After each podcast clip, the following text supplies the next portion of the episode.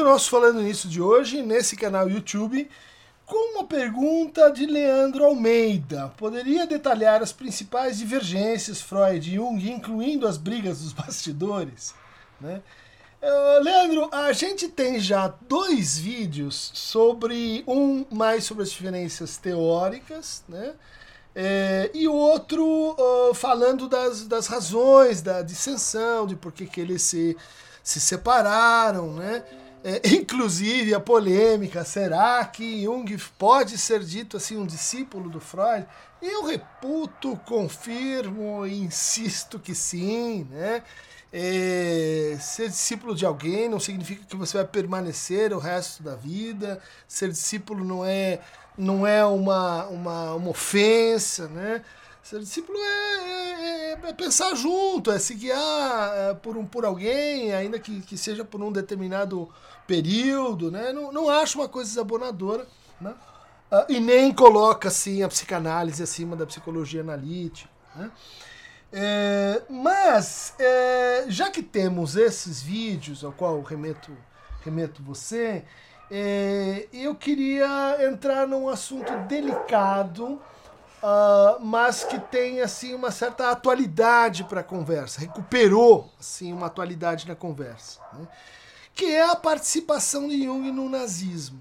É, antes da gente entrar nos detalhes, é, eu vou dizer assim.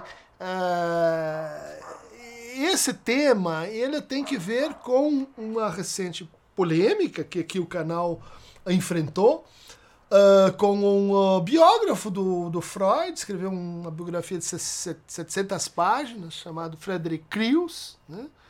É, onde, é, bom, ele fala do Freud como alguém que usava cocaína, como alguém que é, traiu a mulher com a, a, a cunhada, é, que a cunhada teria ficado grávida, que ele, tudo invenção do, do, uh, do bió, bi, bi, biógrafo, né? É, que ele teria forçado a cunhada a, a fazer um aborto, que ele teria assim falsificado dados dos casos clínicos, que ele teria oprimido seus uh, alunos, uh, que ele uh, era alguém que tinha uma cobiça infinita, que ele adorava dinheiro e queria muito dinheiro, que ele queria muito a fama. Uh, enfim, é um retrato, uh, eu acho, não muito fidedigno, né? Um retrato para uh, causar polêmica, assim, né? mas que leva a gente a uma pergunta de fundo interessante, né? diz respeito à relação da vida com a obra recentemente vieram com essa, com essa argumentação também. Olha, eu, eu cito Nietzsche e Heidegger no, nos meus trabalhos. Os dois estão associados com o nazismo. Heidegger foi reitor uh, da Universidade de Freiburg durante a ascensão de Hitler e fez discursos né, eh, antissemitas, que a gente tem, a gente. Uh, ah, tem, um, tem, tem um fato, né? diferente da biografia do Crius, que trabalha com cartas, de novo, íntimas e, e ilações. Mas tem os fatos. Né? Uh, isso desabona Ser e Tempo, isso, obra maior do Heidegger, né? isso torna Nietzsche um uh, autor de Homo, Genealogia da Moral, um autor que influenciou Foucault, que, que, que, que instituiu um novo tipo, um novo sentido para a crítica, né? um autor que trouxe aí a música, a ópera, um autor que, que é da primeira grandeza, um antifilósofo, né? incontornável Nietzsche. E ele tinha a ideia do super-homem, o Zaratustra, o Ubermensch. Uh, isso foi apropriado, reaparece lá nos discursos nazistas.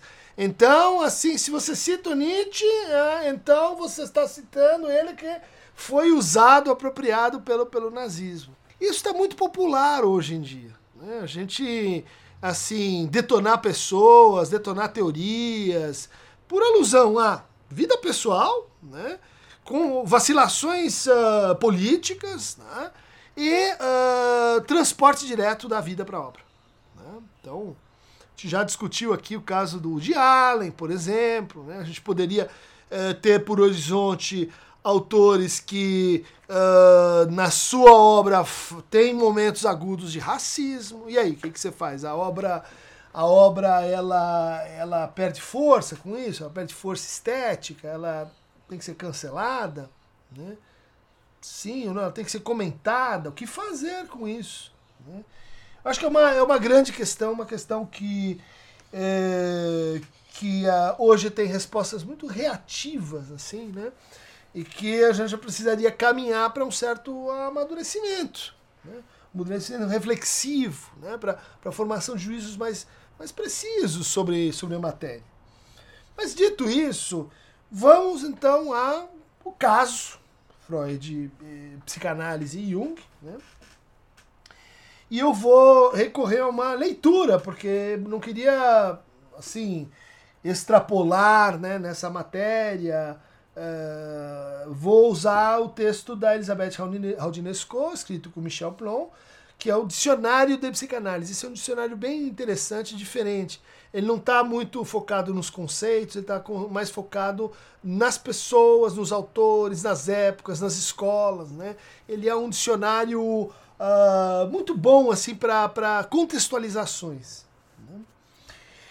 Diz ela lá na página 423.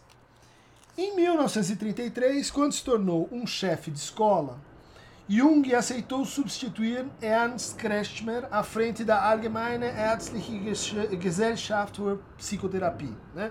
que é a, a, a, a Associação dos uh, Médicos uh, Psicoterapeutas uh, na Alemanha. Né?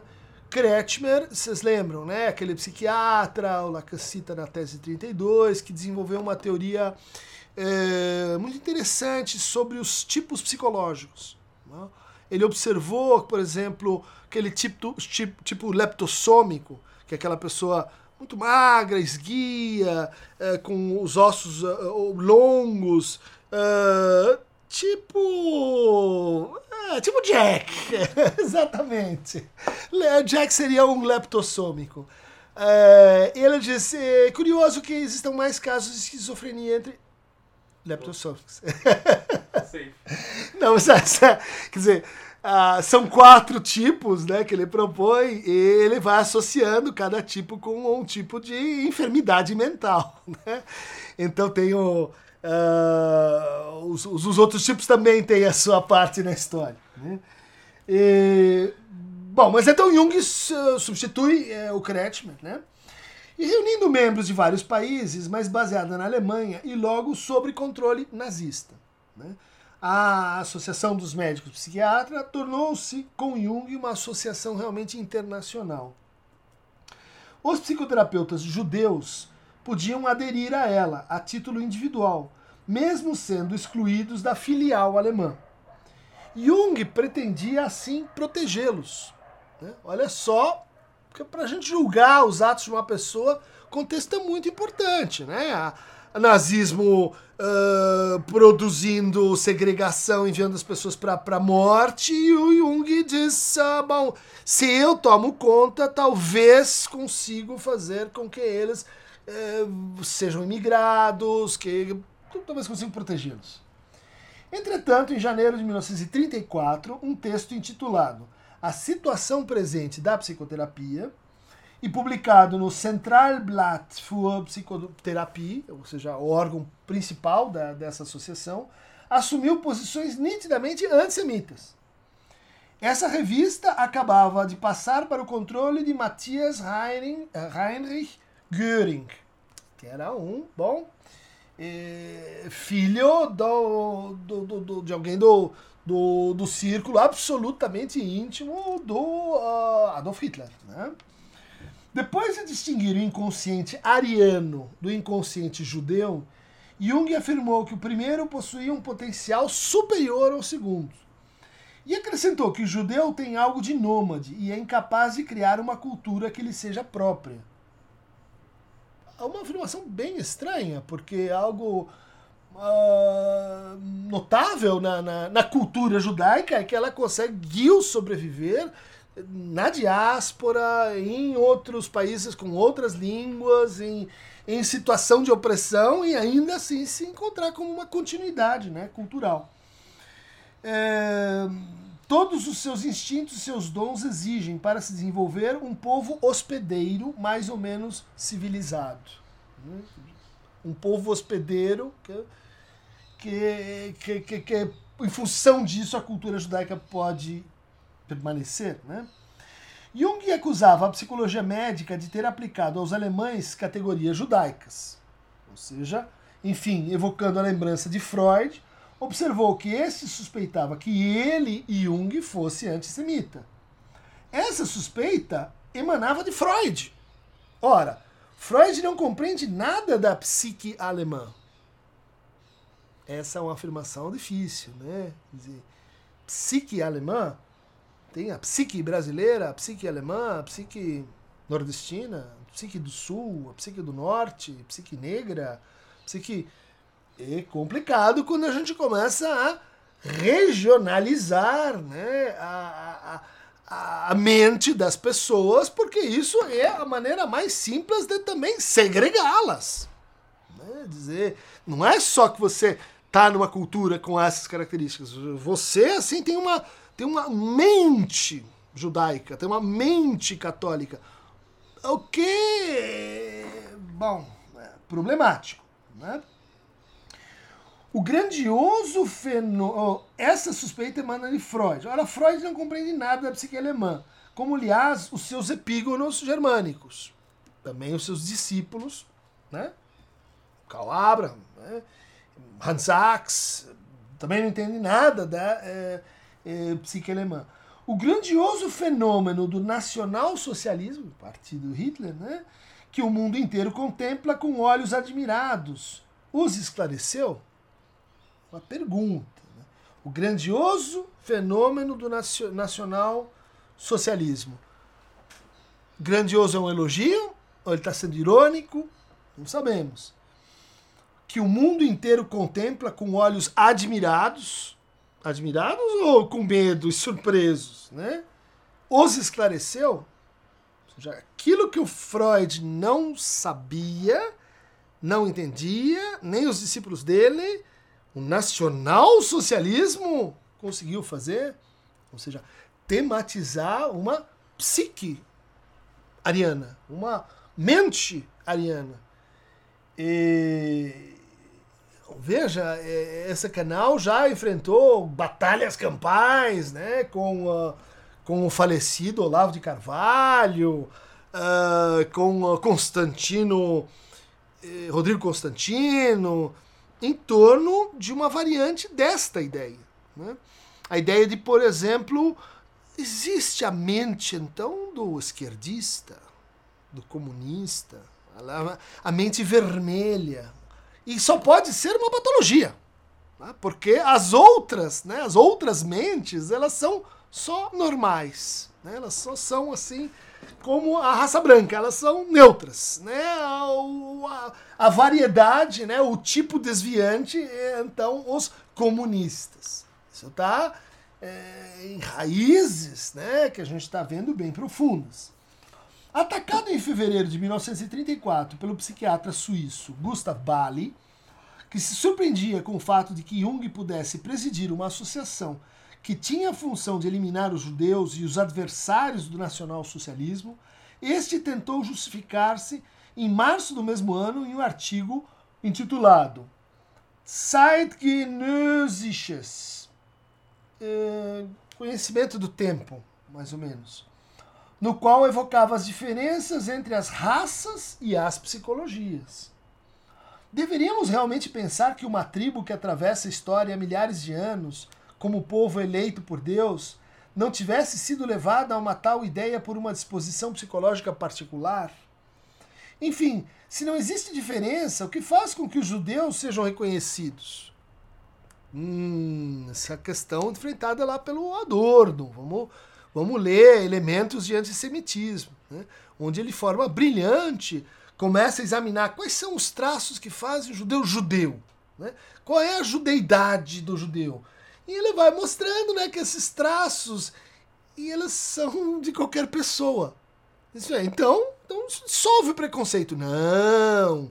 É porque um judeu pode parecer qualquer pessoa que ele é perigoso. Percebe como a lógica do encobrimento, da segregação, é, ela, ela, ela cria uma, uma diferença que tem, tem valor de traço, né? que tem valor de, de distinção, tem o valor de dizer assim, olha, você é especial porque você tem esse, esse traço, uh, criando traço, onde ele eventualmente não existe. Né? Ou onde ele não tem valência, onde ele não tem valência política, onde ele não tem valência psicológica, onde ele não tem valência relacional, mas passa a ter pelo discurso. Né? Diferenças psicológicas existem entre todas as nações e todas as raças, e até entre os habitantes de Zurique, Basileia e Berna, que são três cidades na Suíça. É por isso que combato toda a psicologia uniformizante, quando pretende a universalidade, como Freud e Adler, por exemplo. Debate contemporâneo, gente. Olha aí. Vocês não querem universal. Universal não é bom. Universal é ele, ele, ele é uma mentira. Universal ele, ele é um problema, né? É, pode ser usado nesse sentido, mas vocês querem o particular assim na baseada? Cuidado, essa era a posição de Jung contra Freud reconhecer os particulares, né, as psiques particulares, nacionais, ligadas à raça, e assim, não uniformizar isso num, numa teoria geral da mente. Do tipo, existe o inconsciente, o inconsciente incide em todos nós. Mas e na favela? Como é que ele incide? E, e, e, e na riqueza, como é que ele incide? Bom, isso é diferente. Não, eu sou isso não nega a universal do inconsciente, isso o qualifica. Na verdade, isso o, produz uma contradição com esse universal que explica a natureza específica desse objeto. Né? O que o Jung está dizendo é outra coisa. E muito comumente a gente se espanta com o retorno do, dos discursos particularistas, muitos deles desavisados desse risco, desavisados desse, desse é, história. Não, da história. A gente deve aprender com a história. Não? O percurso de Jung ficaria, pois, marcado por esse episódio. Fundando suas hipóteses doutrinárias sobre uma tipologia psicológica, de fato, esse é um dos livros mais legais do Jung, né? tipos psicológicos, não, pude, não podia evitar que o seu discurso assumisse tons racistas e antissemitas. E se esse antissemitismo jamais tomaria forma de um engajamento militante, suas afirmações inigualitárias levariam a que sua doutrina fosse utilizada pela política de nazificação da psicoterapia alemã.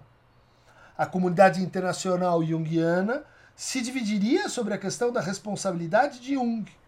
E foi Andrew Samuels, psicoterapeuta junguiano, membro da Sociedade Londrina de Psicologia Analítica, que redigiu em 1992 um dos comentários mais notáveis sobre esse período doloroso da história, dizendo que ele próprio, adepto do culturalismo, mostrou que foi a tentativa de instaurar uma psicologia das nações que conduziu Jung a aderir à ideologia nazista e conclamou os pós-jungianos a reconhecer a verdade. Então, olha só, como uma obra ela supera a pessoa do seu autor. Né?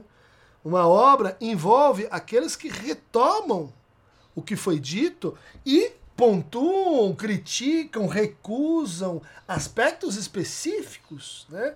É, onde tendências, vamos dizer assim, da pessoa se transferiram para a obra, voltaram para a pessoa e que são criticáveis à luz de, uma, de um recuo temporal. Na França, no número especial dos Cahiers Jungiens de Psychanalyse, dedicado a esse episódio, o artigo da Centralblatt, de janeiro de 34, foi suprimido da lista completa das declarações de Jung entre 33 e, 33 e 36, o que permitiu aos diversos comentadores isentarem Jung de qualquer suspeita de antissemitismo. Né? Então, aqui a gente tem uma, uma síntese do, dos eventos, né? os, os, os fatos principais, né? É, mas não é uma autora, uma autora, vamos dizer assim, da psicanálise falando do Jung. Né? Não é uma Jungiana. Né?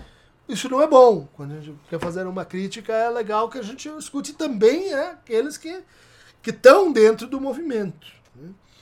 Eu acho que um bom crítico, apesar das controvérsias, é o Richard Knoll, né? o culto de Jung, onde ele vai voltar ao mesmo, ao mesmo ponto, vai, vai acompanhar o que a gente acabou de ler, né? É, e vai é, tematizar o fato que justamente isso, esse antissemitismo, poderia estar vindo de Nietzsche. Né? Ou seja, há uma, uma continuidade nas ideias. Né? Ah, mas será mesmo? Cito uma parte do livro do Noll. Do no, no caso de Nietzsche, surgiram livros e mais livros para especular sobre o que ele quis dizer com seu Übermensch, seu super-homem, o, o, homem superior, né? Über é, é em cima. Talvez a melhor opinião seja de Kurt Rudolf Fischer, um especialista na obra de Nietzsche. Estaremos rebaixando Nietzsche se tentarmos determinar o que é o Übermensch, pois eu acho que parte da determinação do Übermensch é não ser determinado. Ou seja, é um homem, vamos dizer assim, superior, mas não é um homem que está aí, é um homem que, que está por ser inventado, que não é nenhum de nós, nenhuma raça, portanto. É termos de experimentar e termos de criar. Nietzsche enfatiza a criatividade do ser humano, por isso deveríamos enfatizar que o conceito de Übermensch é necessariamente indeterminado. Não podemos nos perguntar se algum autor embaralhou a questão ou nos apresentou uma escolha perigosa. Né? É, bom, como Jung bem sabia, que Nietzsche denominara os super-homens os humanos que haviam superado a si mesmos transcendendo os grilhões da hereditariedade, da família, da sociedade de Deus. Né? Então, raça ariana não, não caberia aqui. Né? E aí a gente entra numa outra polêmica, que é como os processos políticos, né, como os discursos, eles se apropriam dos autores dos conceitos e das ideias, muitas vezes às expensas desses autores, quando vão procurar para si mesmos justificativas, critérios e assim por diante. Tá? Bom, uh, não queria que isso fosse ou ficasse como uma admoestação ou como uma redução da importância dos bons psicoterapeutas eh, e, analistas eh, junguianos. Uh, acho que há excelentes eh, quadros de formação né, eh, dentro dessa tradição histórica. Mas e é um caso que a gente precisa lembrar, porque olha a quantidade de questões que ele levanta. Né? Olha a, a complexidade de, do, do, julgamento que você, que você deve fazer. Muitas vezes, na velocidade digital, né? velocidade em que eu preciso passar por um autor e saber se ele está a favor ou contra, se ele está do meu lado ou do outro, a gente produz né? pacotes e também pacotes bombas, né? pacotes de cancelamentos de uh, autores. Né? E eu deixo dessa vez a pergunta com vocês. O que, que vocês acham? Assim, o, o autor ele, ele tem as suas ideias destruídas né? É, por uma por uma declaração como essa. Ele, ele pode se invalidar com uma com uma declaração, ele sobrevive, de que forma a gente pode fazê-lo sobreviver, que tipo de crítica uh, deve ser feita. A Elizabeth Aldinesco deu um bom exemplo né, de como grandes erros também fazem parte de grandes teorias. Como diria nosso amigo Aqueron Tamovebo, a canoa se desloca lentamente. O tempo da história é comprido e extenso vamos acompanhá-lo né, nos nossos julgamentos também.